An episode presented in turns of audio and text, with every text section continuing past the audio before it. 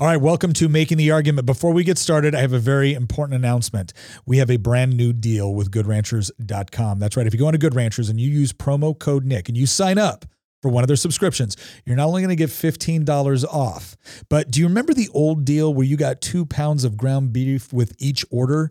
Well, we just upped the game. That's right. You can choose top sirloin, salmon, chicken breast, or bacon now. Every single order you get on that subscription is going to come with free top sirloin, salmon, chicken breast, or bacon. You get to choose which one if you use promo code Nick. And again, $15 off on top of that. That's a savings of $480 in meat by signing up for one of those subscriptions. Not to mention the fact that if you are looking for a gift for someone that is impossible to shop for, you can go on to goodranchers.com and get one of their brand new gift boxes. Now, this is a limited time only offer. It's part of their overall Black Friday special. So go on to goodranchers.com to get more details. Sign up for promo code Nick and order to get that deal, and let's get on with the show.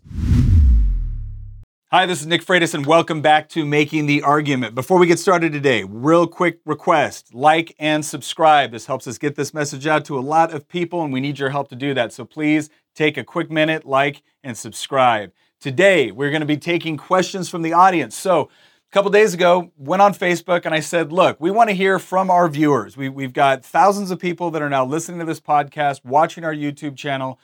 I want to get your feedback on what are some of the questions that you want us to address? What are some of the arguments that you want to hear for things that, that you have concerns with? And we got a ton of questions in a very short period of time.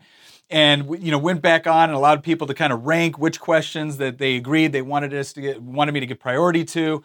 And so here's the first thing I'm going to tell you: we're going to do this again because we had we had so many questions that there's no way we could do this all in one podcast unless you want to listen to this for the next three hours. So we're, go- we're going to try to keep the podcast within a, a reasonable amount of time.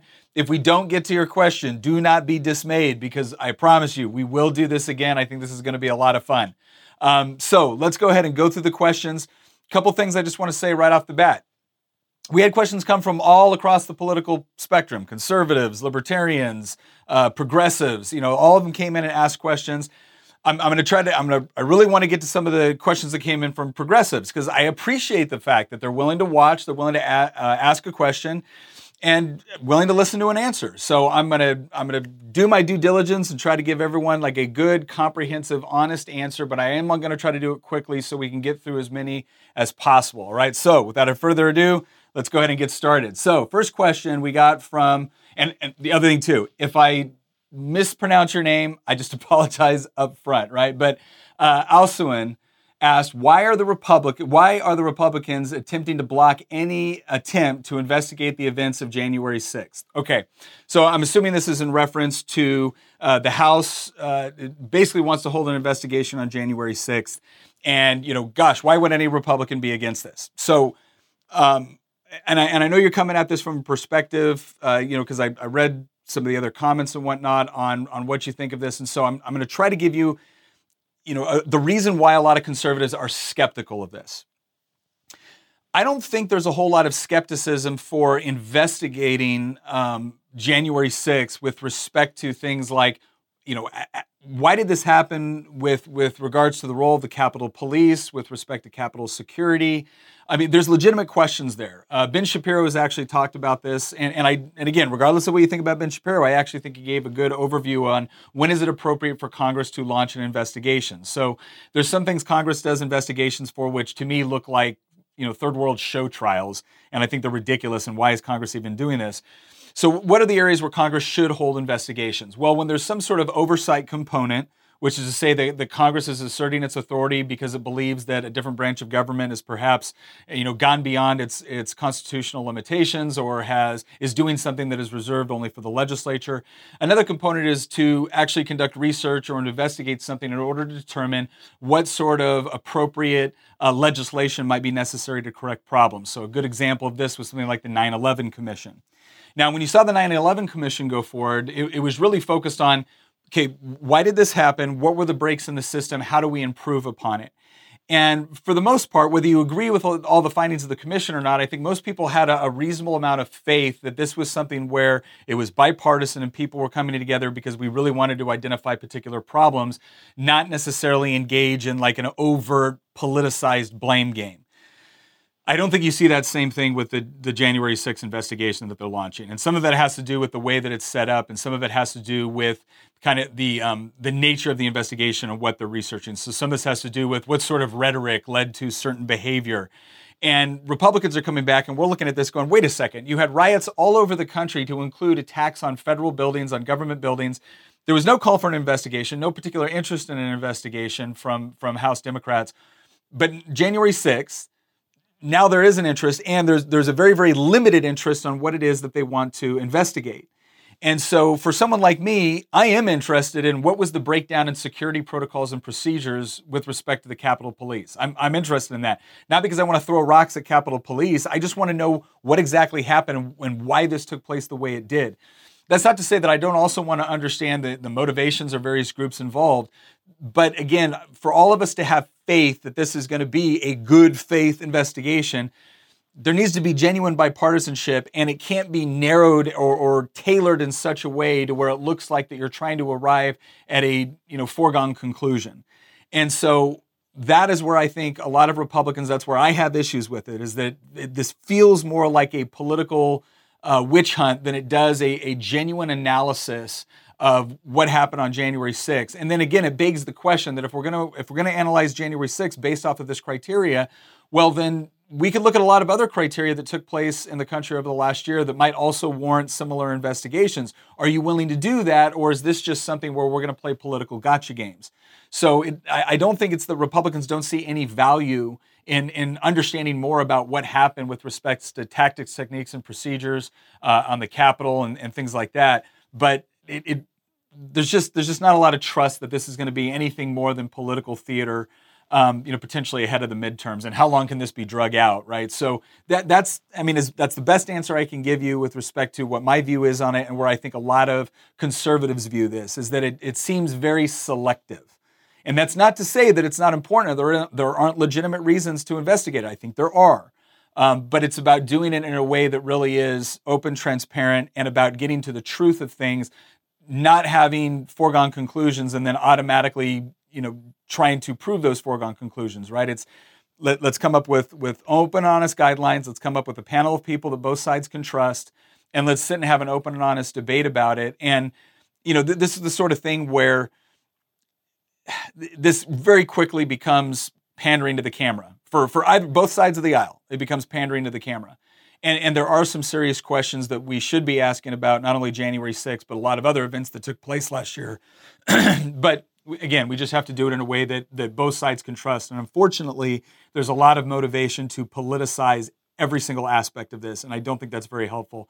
And, and that's why you see Republicans opposing it. Um, I, I don't think it's just because they don't care what happened or they don't they don't care about certain failures and procedures or, or whatnot.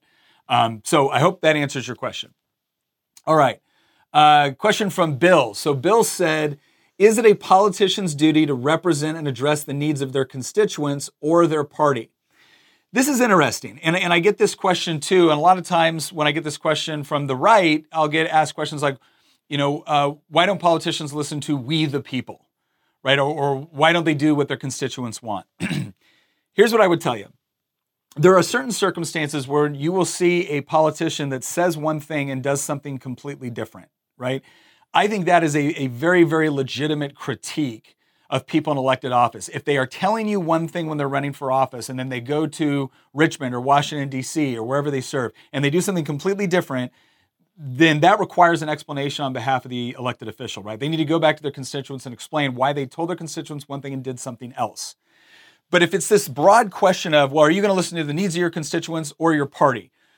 Well, in, in some ways, what I don't quite understand about this question is, is that, well, of, of course, you should be doing what you told your constituents you were going to do.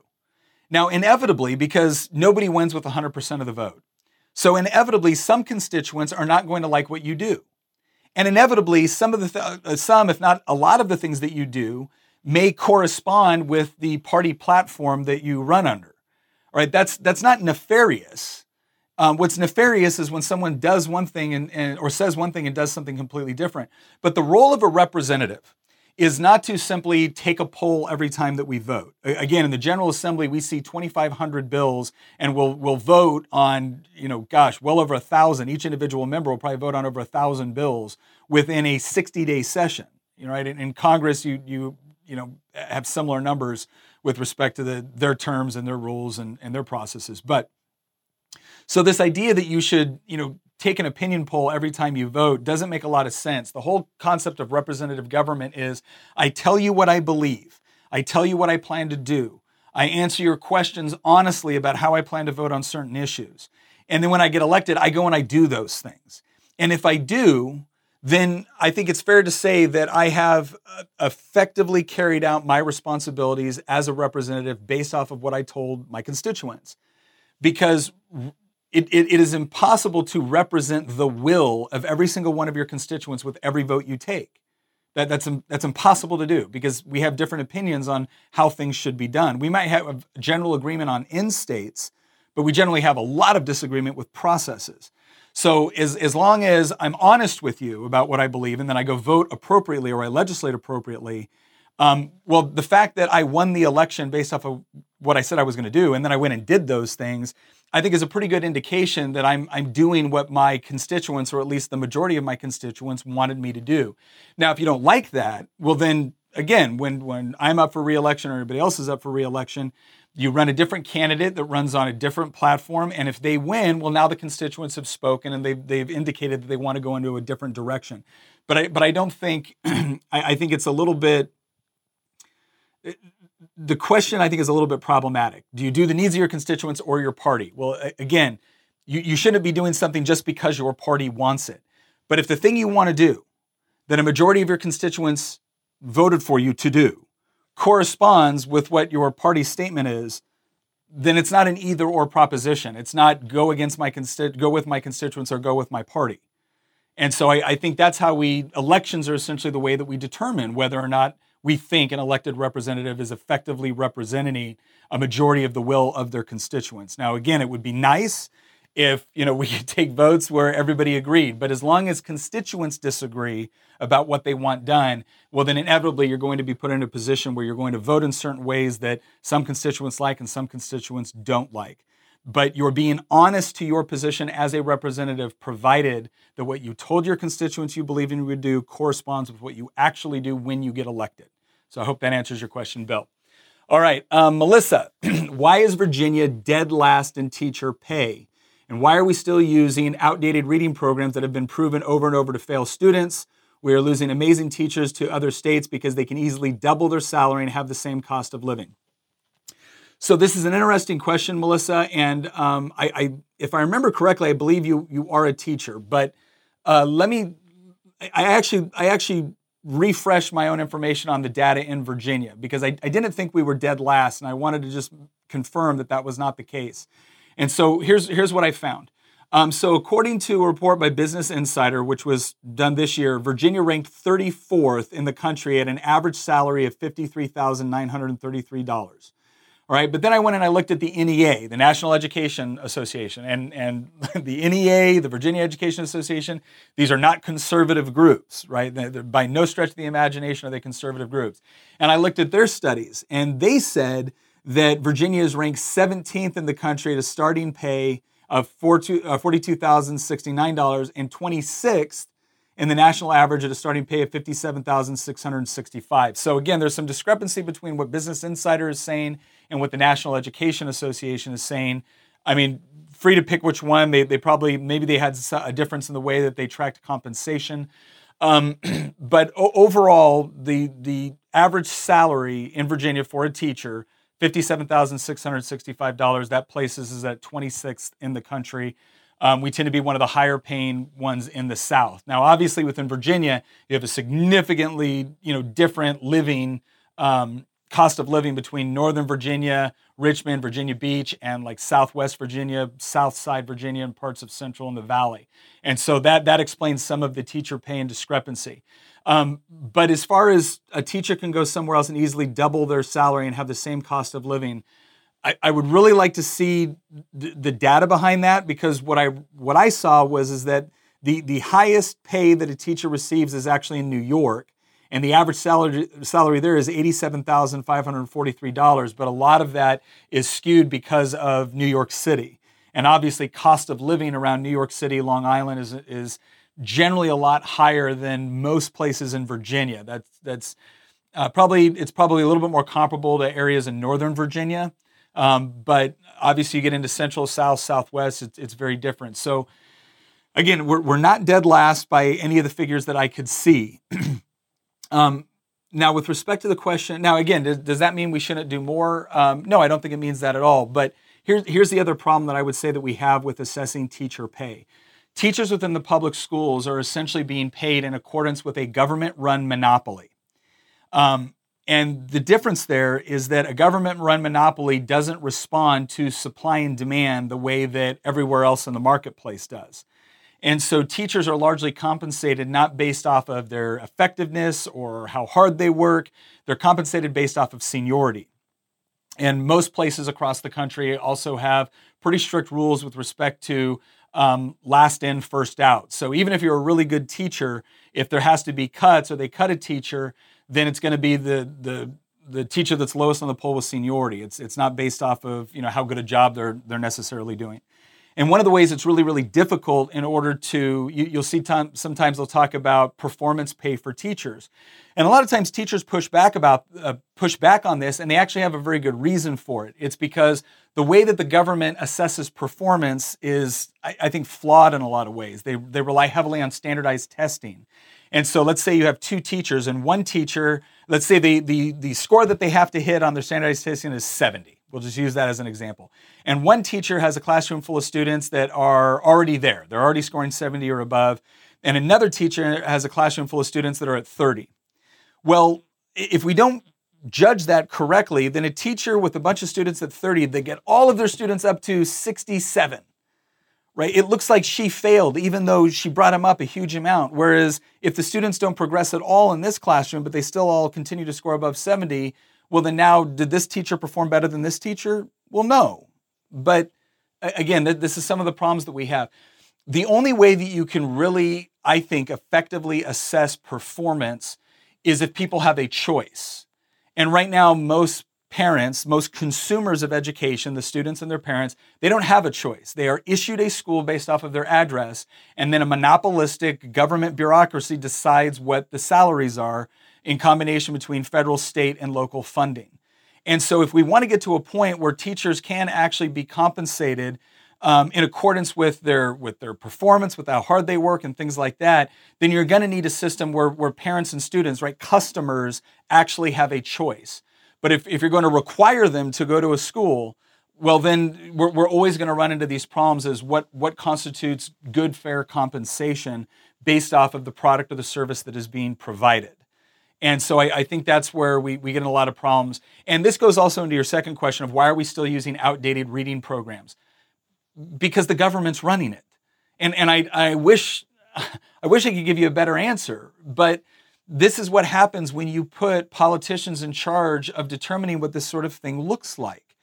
In, in a market where teachers are free to adjust their curriculum in accordance with what works best for their students, and parents and students have some actual choice, well, then now teachers don't have to go through this long bureaucratic process. Parents don't have to go through this long bureaucratic process in order to make necessary curriculum changes.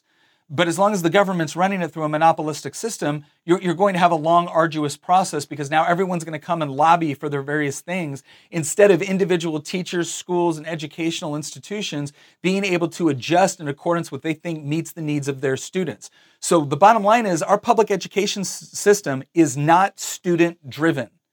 It just isn't. It's politically driven. And, and I know a lot of people don't like to hear that, but that's the reality. And until we get to a system where students and parents actually have some more choices, and this is really important, and teachers have more choices, we're going to continue to have this, this battle on you know some teachers being overpaid some teachers being a lot of teachers being underpaid some teachers being paid just about right um, if you look at the overall spending on education in this country from 1970 to now it's increased exponentially um, the student population hasn't increased as much as the teacher population or the administrative staff population. And there's been a huge push to add more administrative staff to schools. And the more admin personnel you have, the less money you have available for teacher salaries. That's just one of several factors that impacts that. And so I, would love to actually, we'll probably do a podcast specifically on education policy and how we can improve on this, because I do think we have a lot of teachers that are leaving the profession right now that are horribly frustrated um, not simply overpay. In fact, a lot of the teachers I talk to, their biggest source of frustration is what they believe to be a complete lack of control over their own classroom because they're so worried about complying with government mandates. And I think part of the solution here is not only greater choice for parents and, and students, but it's greater choice for teachers too, because I think it's, it's you're going to see better policies go forward. And I think teachers will end up getting compensated um, more effectively and uh, at higher rates if we had that sort of system. So I, I hope that answers your question, Melissa. All right, moving on to Laura, the vaccine passports idea. Why are some people pushing this idea? It's creating more division among people. So I think here's what it comes down to, and, and I want to be careful about assigning motivations to people, but I will say that here are some of the logical reasons why I think some people could be pushing for vaccine passports obviously you have a lot of people that are very very concerned and they're i think everyone's concerned about covid to some degree right? Some people are very very concerned about it. Some people are not as concerned about it. And a lot of people have had covid at that this point and so they have natural antibodies. Other people have gotten the vaccine in order to prevent against uh, getting covid all right? But none of these things are, are foolproof in the sense that there's now no longer any chance at all that you can get COVID, right? What it does is it uh, significantly reduces your overall chances. And so there's this combination of, of having to get back to reality and life, right? We cannot constantly live in a state of lockdown. It's just not sustainable. But now we have, as, through a combination of antibodies, through a combination of more understanding about how the virus works, to vaccines, we have the ability to start living our lives that way again. However, some people are still very, very concerned that if there isn't a mechanism to quickly identify whether or not you've had the vaccine, well, then now someone's going to wear, you know, they're walking around without their mask or or whatnot, and they could potentially be spreading the virus. Now, the counter argument to that is, well, then if you're concerned about that, get the vaccine so you don't have to worry about catching the virus from them. And I think that's a legitimate response to that um, because I, I, don't think we should be living in, in constant fear of this. I, I, think that we do have a subsector of the or a subsection of the population with comorbidities, um, the elderly with more compromised immune systems, and they they may continue to take additional precautions, and, and I completely understand that. The question is then, should you impose that on everybody else? And I think setting a precedent for something like a vaccine passport is actually pretty dangerous on a number of levels because we're already, I think we're really coming out of COVID at this point. And if you're going to require a vaccine passport based off of the arguments that are currently being used, you could essentially require a vaccine passport for a number of other things. And I think we really start to get into some violations of HIPAA, we get into some violations of privacy. And, and the violations that we experience as a result of those policies are not worth the potential safety that they, they guarantee to us. But when you have convinced a significant portion of the population um, that this is such a concern that it requires this sort of government involvement and government micromanagement, of course you're going to have an environment where people want to start, you know, coming up with some sort of pass uh, or vaccine passport requirement. And so, again, I don't. I think some people are legitimately scared. I think there's other people that just think that this is an appropriate role of government. Um, and you know but again i don't want to assign individual motivations to people. You'd have to ask an individual on why they think that but I, I i imagine those are some of the explanations. I don't think it's a good idea. I think it sets a horrible precedent and i certainly oppose it. Uh, but i'm always willing to have somebody else come on and explain um, you know why they think differently and you know we can talk about that. Okay. Uh, Jesse Anton, why is it okay for mainstream media companies to be for profit when they are protected by the Bill of Rights? Most now are not news, just opinionated shows on both sides that spew their perspective. Okay, so the first question, I, am gonna, I, I want to be very clear about this. Um, mainstream media companies should be able to be for profit. Just because something is protected by the Bill of Rights doesn't mean you can't engage in a profit-driven, you know, occupation as a result.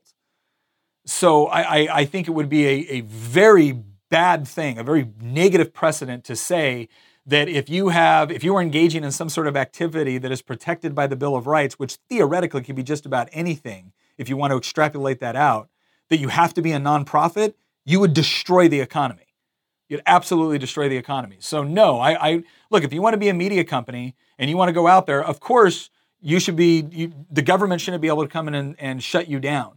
Now understand what the Bill of Rights is. That is restrictions on government power. That doesn't mean anybody has to watch the media. Right? The freedom of speech doesn't mean that you have a right to an audience. It just means the government is not going to come in and restrict your ability to speak. And we see this a lot with social media companies too on who can they ban, who can they not ban. Now, I think there's problems with certain government protections under things like 230, where all of a sudden the government provides a particular company a, a um, protection because they're saying that they're a platform rather than a publisher, right? That that's a different that's a different area where I think it needs to be addressed. I think a lot of public, or I think a lot of um, platform oriented companies like Twitter and Facebook are actually starting to operate like publishing companies. And when you start doing that, you can be sued for things like libel, right? So I, I think they're using inappropriate government protections to engage in behavior that they shouldn't be. Having said that, I do not want a world where the government is constantly coming in and saying, oh, we don't like what you said. Or, or now the government has determined that what you're saying is, you know, you're you're not giving the news, you're just spewing your opinion. So now we're going to shut you down that we do not want that. That is fascist, right? That is communist. We don't want that. You know, think about this with the Second Amendment. Would we honestly tell a gun manufacturer, well, since the Second Amendment protects gun rights, then you can't have a for profit company that builds guns? I hope we wouldn't say that. So, no, the, the Bill of Rights is restrictions on government power from infringing on your liberties. If you want to use that liberty to start a business, you should do it and you should not be punished by the government because some people don't like what you do. Now, customers have the same freedom of association to say, I don't like what you're doing or I don't like what you're saying, and so I'm not going to do business with you. Right? They, they're free to do that within the marketplace. The marketplace is the area to, to have those battles. We do not want the government coming in and trying to adjudicate that for us. Because I'm telling you right now, anything you don't like about how a certain business is operating or how a certain uh, media outlet is operating. If you don't like it now, put the government in charge of it and see if you like it better. You won't, I promise you.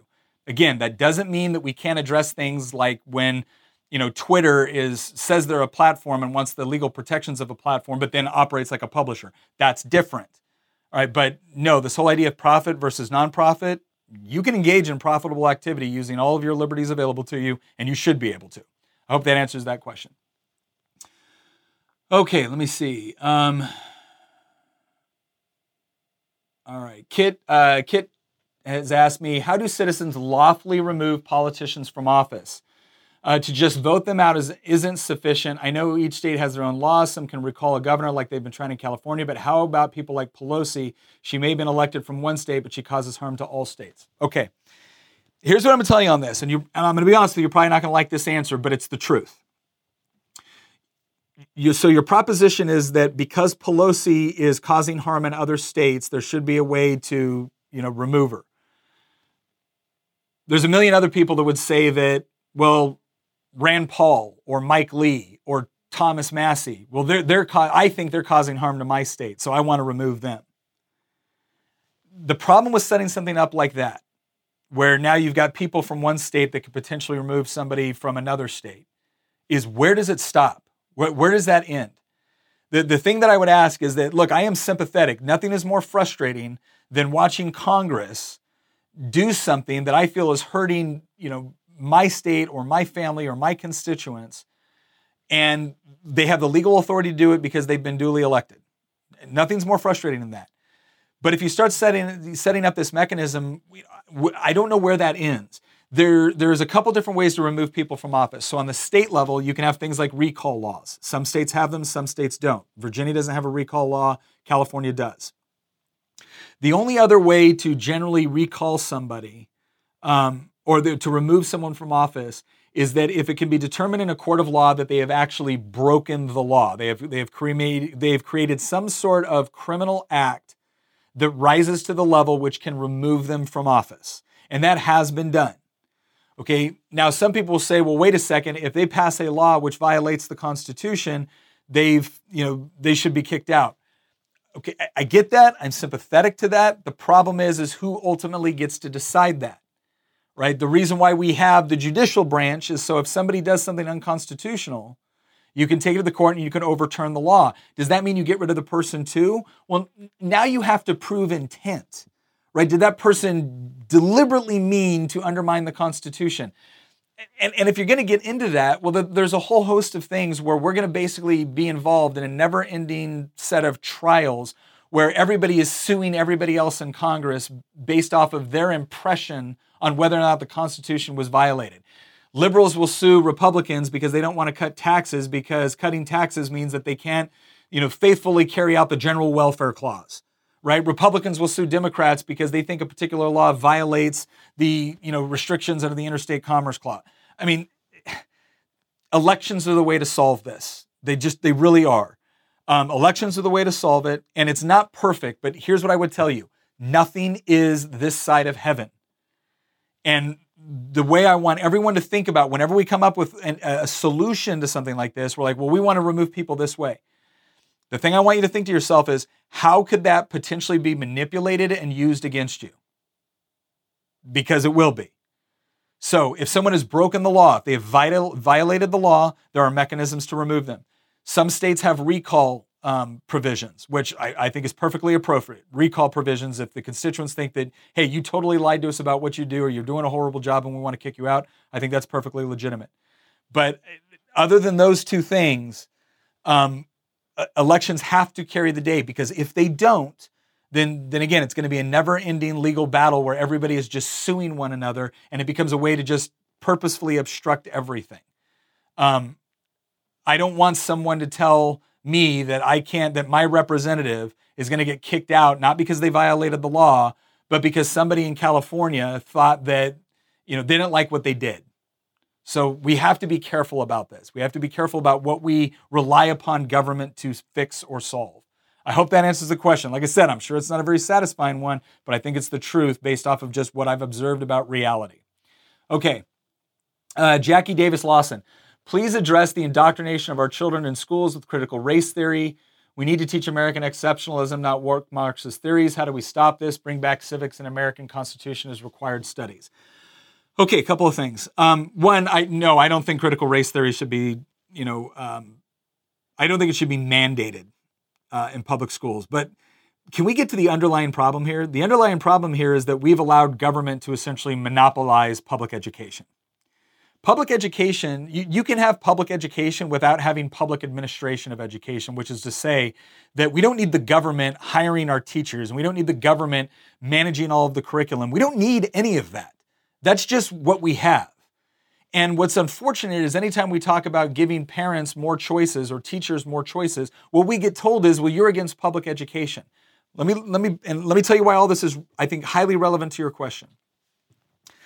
I don't want the government in the business of, of you know, us getting in, in fights every year saying, well, I want that taught, but I don't want this taught, but I do want that taught, but not that. Because parents are going to have different opinions on what they want their kids taught. And the real question here is who should get to decide this? Now, if it's the government deciding it, then no, I don't want critical race theory being taught um, in, in, or mandated in public schools or I certainly don't want it being taught along with things like the 1619 Project as if that's factual and accurate history. That might be a take or a perspective on history, but the idea that it is somehow more authoritative uh, than others, I think, is is absurd on its face. Um, so I'm, I'm gonna I'm gonna give you what I think is the most honest answer here, and it's gonna make a lot of people mad. You cannot send your children to Caesar for their education and be surprised when they come home as Romans.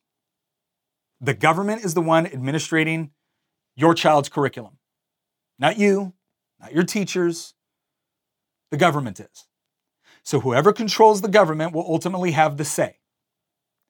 If you don't like that, the solution is not to elect different people so we can impose a different curriculum on parents and students and teachers. The genuine solution that is rooted in American exceptionalism is allowing for greater individual liberty and choice. And what that means is, is that I will accept that there are parents that will choose to send their children to schools that will educate them on things that I disagree with. But that is their prerogative as their parents, And it should be my prerogative as a parent to be able to get my child the education that I think best sets them up for success. So I, I am tired of I, the left has already won the argument when the entire argument is about what are politicians going to force kids to learn within public education schools or public schools. The left has already won the argument if that is the battlefield that we're fighting in. The battlefield that we should be fighting for, the idea that we should be fighting for, is not let's put conservatives in control of the curriculum. The battle we should be fighting is no, we want parents and students to have greater choice. We want teachers to have greater freedom within the classroom. We want an education system that is every bit as diverse as the student body it is attempting to serve.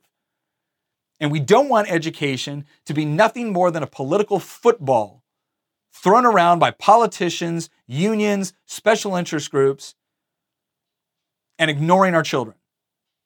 So, if we if we're really serious about addressing this problem, that's how you do it. it. It's not simply by trading one set of you know political dictators of curriculum with a different set of political dictators of curriculum. It's about providing a more free and open educational system where the best ideas can genuinely rise to the top. And if we and, and the reason why I have no fear over that system is because I genuinely believe that liberty is the answer to the question on education and that within a free environment, the best ideas will rise. Right?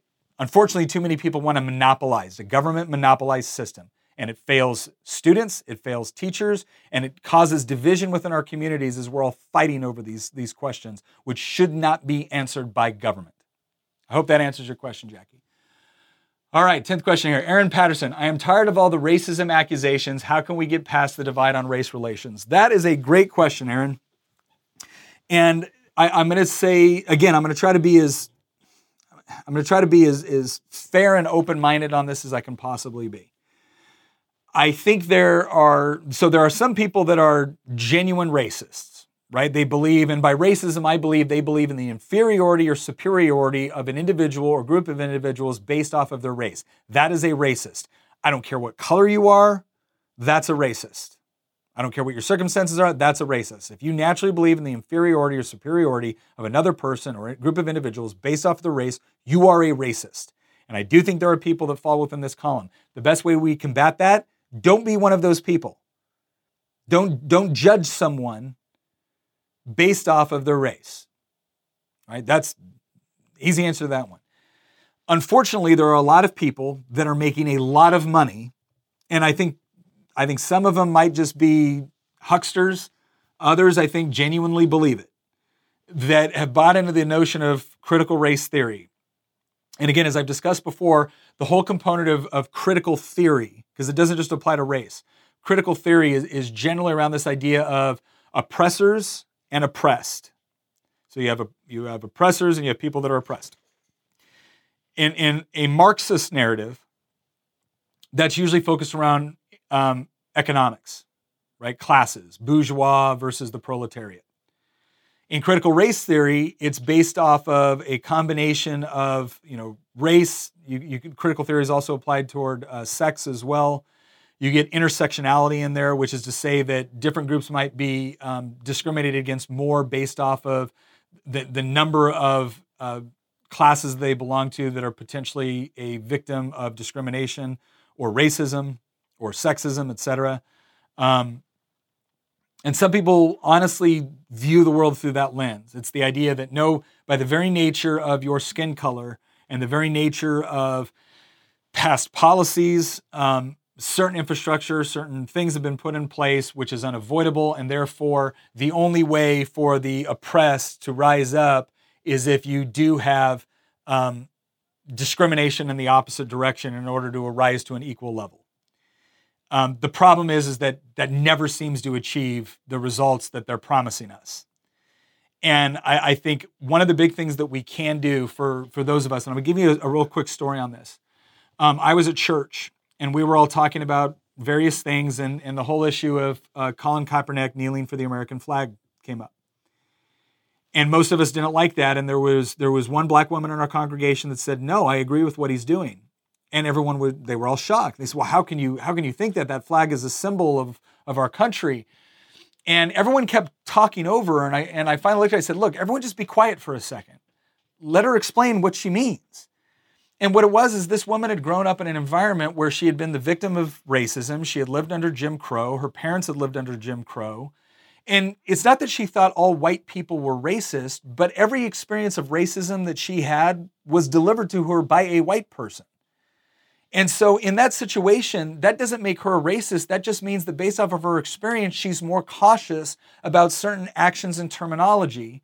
And she viewed what Colin Kaepernick is doing as bringing attention to that. Now, I don't think Colin Kaepernick, I, I, have a real problem with what Colin Kaepernick did and how he did it. I think that there's, there's a number of ways that he could have done it that would have actually done a better job of, of you know, articulating some of these concerns. And I know that because this woman did a great job of it.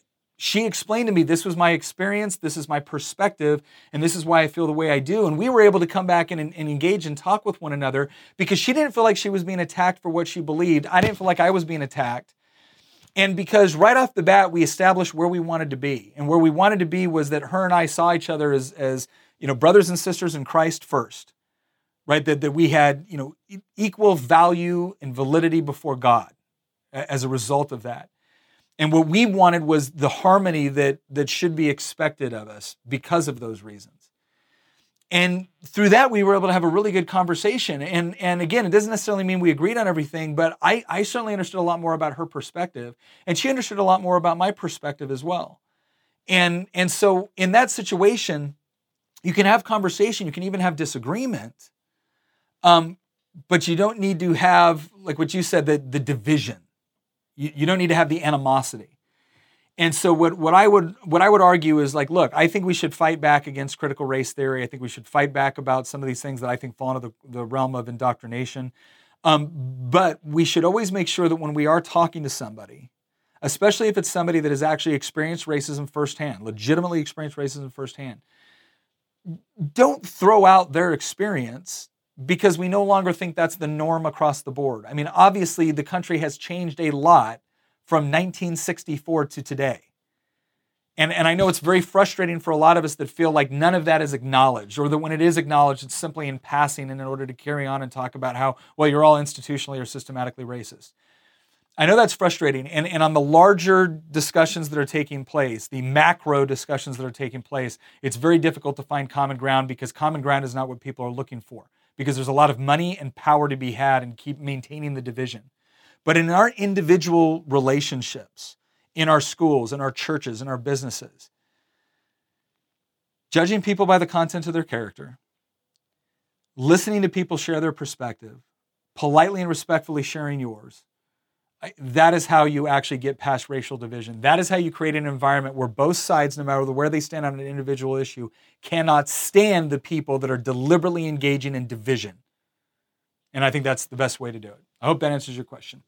Okay, um, we're gonna do one more, and then, like I said, I, I will pick up. I got I got like another 20 questions on here, but I I don't want this to go for two hours. So I'm gonna do one more right now, and then we're gonna pick up with some more of these questions uh, on a later episode. Uh, I really like this. Jesse uh, Anton asks, where does your concept of the free market extend, within or outside our country? If outside, is it free market when other countries don't have to worry about labor costs, government regulations, etc.? Is taxing citizens better than tariffs? If tariffs paid for the majority of our government spending before the implementation of income taxes, why wouldn't you want more fair trade instead of free trade?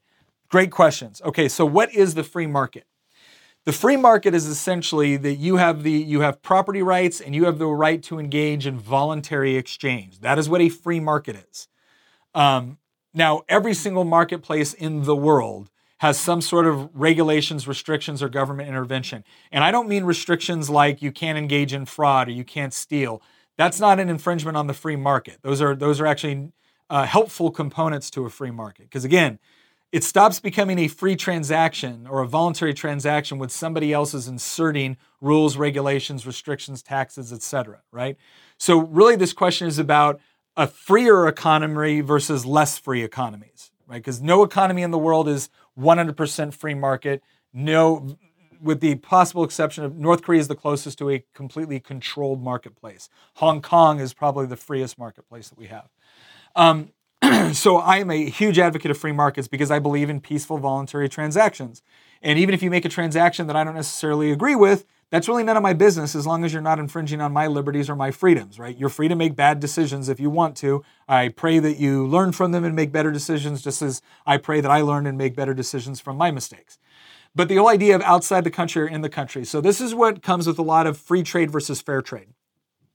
This is a very long you know, discussion. This could be its whole podcast. In fact, it probably will be at some point. Um, I would really encourage you to read Milton Friedman's remarks on the concept of free trade versus fair trade. It is, it is difficult to quantify fair trade. If by fair trade what you mean is that I'm free to buy products from your country and you're free to buy products from my country, that's essentially free trade. Now, some people don't like that because they'll say, well, it's not fair because you know, in some countries, the labor costs are really, really low. And so American labor costs can't compete with that. What I would tell you there is that that is never true across the entire board. It's usually true in certain industries. So, for instance, textiles, right, clothing and things like that, that generally doesn't require a great deal of high skilled labor until you're getting into really, really complex, you know, designs or couture fashion or things like that. And so basically, it makes more sense for a country with lower labor costs to produce those things and for a, uh, a more advanced economy to focus its attention in those areas where it's more competitive on a world stage right? So there's natural fluctuations and natural uh, advantages that certain co- economies have over other economies based off of a whole litany of criteria.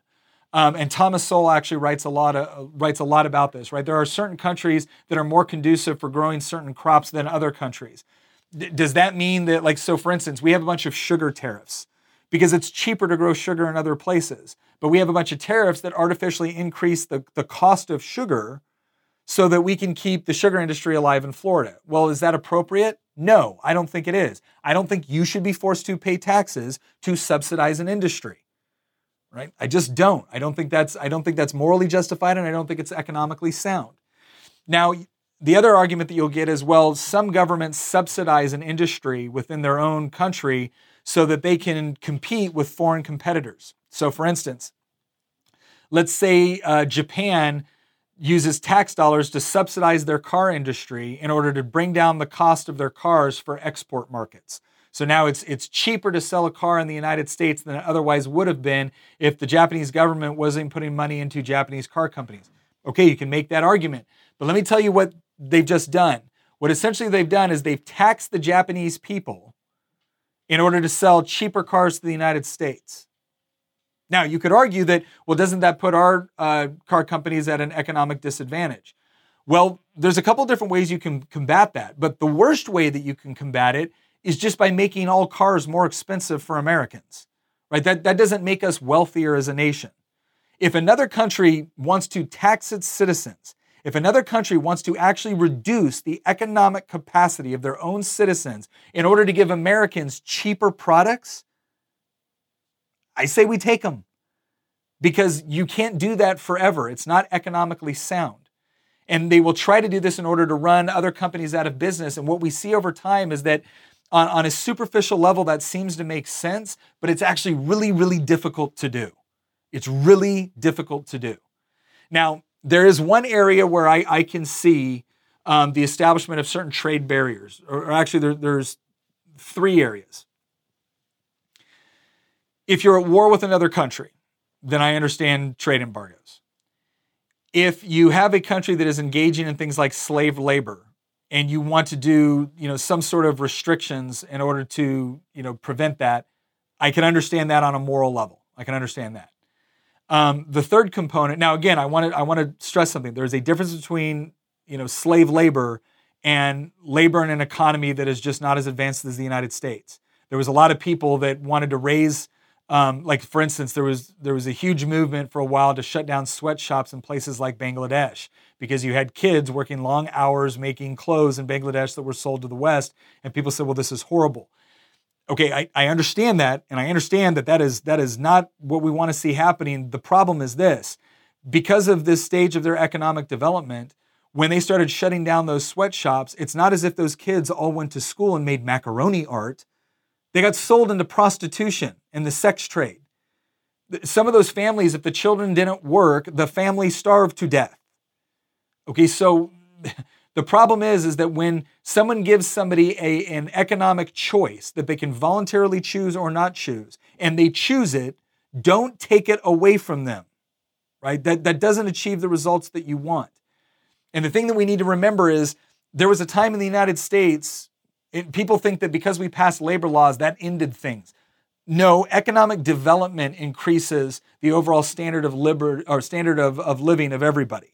You can't just pass a law and make stuff go away. I guarantee you, if we're in the United States and families would starve to death if their 12 year old wasn't out there working the crops, the 12 year old would be working the crops. I don't care what labor laws you had in place. You have to allow for economic development over time that allows people to raise up to the point where it's no longer conducive to have that. It, it, it, it's, it, it's not just you know, a moral question, it's a hard reality economic question. So I just wanted to make that distinction between slave labor and, and an economy that's still developing. The third reason for um, limited use of tariffs is that if you have a situation where you are trying to get to a more free trade environment, so for instance, if we are openly allowing another country to buy and sell products in the United States, but they are heavily restricting um, the, the production or sale of US products in their country, then I, I, can see an argument to be made, a limited argument to be made to say, hey, if you don't stop doing that, then we're gonna we're gonna turn up the juice against you until we can get it to a free trade environment. It, again, but that is a dangerous, dangerous game to be played. Um, there, there, are two people that I will encourage you to read on this because again, I, I understand I understand the impulse and the desire uh, to not put American companies at a competitive disadvantage because of what other governments are doing. But there are two things that I would beg you to read on this. One is Milton Friedman, um, the other is Frederick Bastiat. I, I, want you to read Frederick Bastiat's um, The Sophistry of the Protectionists. It was a, a pamphlet he did, and he was explaining the whole concept of trade and how trade benefits people and how trade is actually essential to a thriving economy.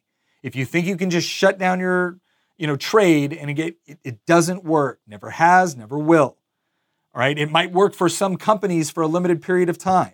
It might work for certain industries for a limited period of time. It is not a long term solution, either morally or economically. So I would just encourage you to, to, to, look into that. But ultimately, I want to get as free a market as I possibly can, and I want to get as free a trade as I possibly can. But yes, I do want it to be both ways. I don't think it's fair the way that the United States is treated in some parts of the world with respect to our trade deals. And some of that is because we've negotiated some very bad trade deals. So I hope that answers your question. All right, gosh, dang, what do we get to? We got to like, we got to three or 11 questions today. Um, oh gosh, there's another one. There's one. Okay, Jude, stand by because you got your one on why are we bad at selling the idea of freedom? And I really want to answer that one, and I am going to answer that one, just not this episode. So thank you for joining us on this. I hope you enjoyed this. Um, we're gonna we're gonna post it on. You'll you'll see this coming up and probably gosh Monday afternoon. Um, let us know what you think. Let us know what you think. Give us feedback. Um, we're gonna do another episode. If you like this type of episode, let us know. Let us know. Once again, thank you very much for joining us on making the argument. I hope these answers to your questions were helpful. We will see you next time where we will answer some more questions. God bless, Godspeed, and we'll see you next episode.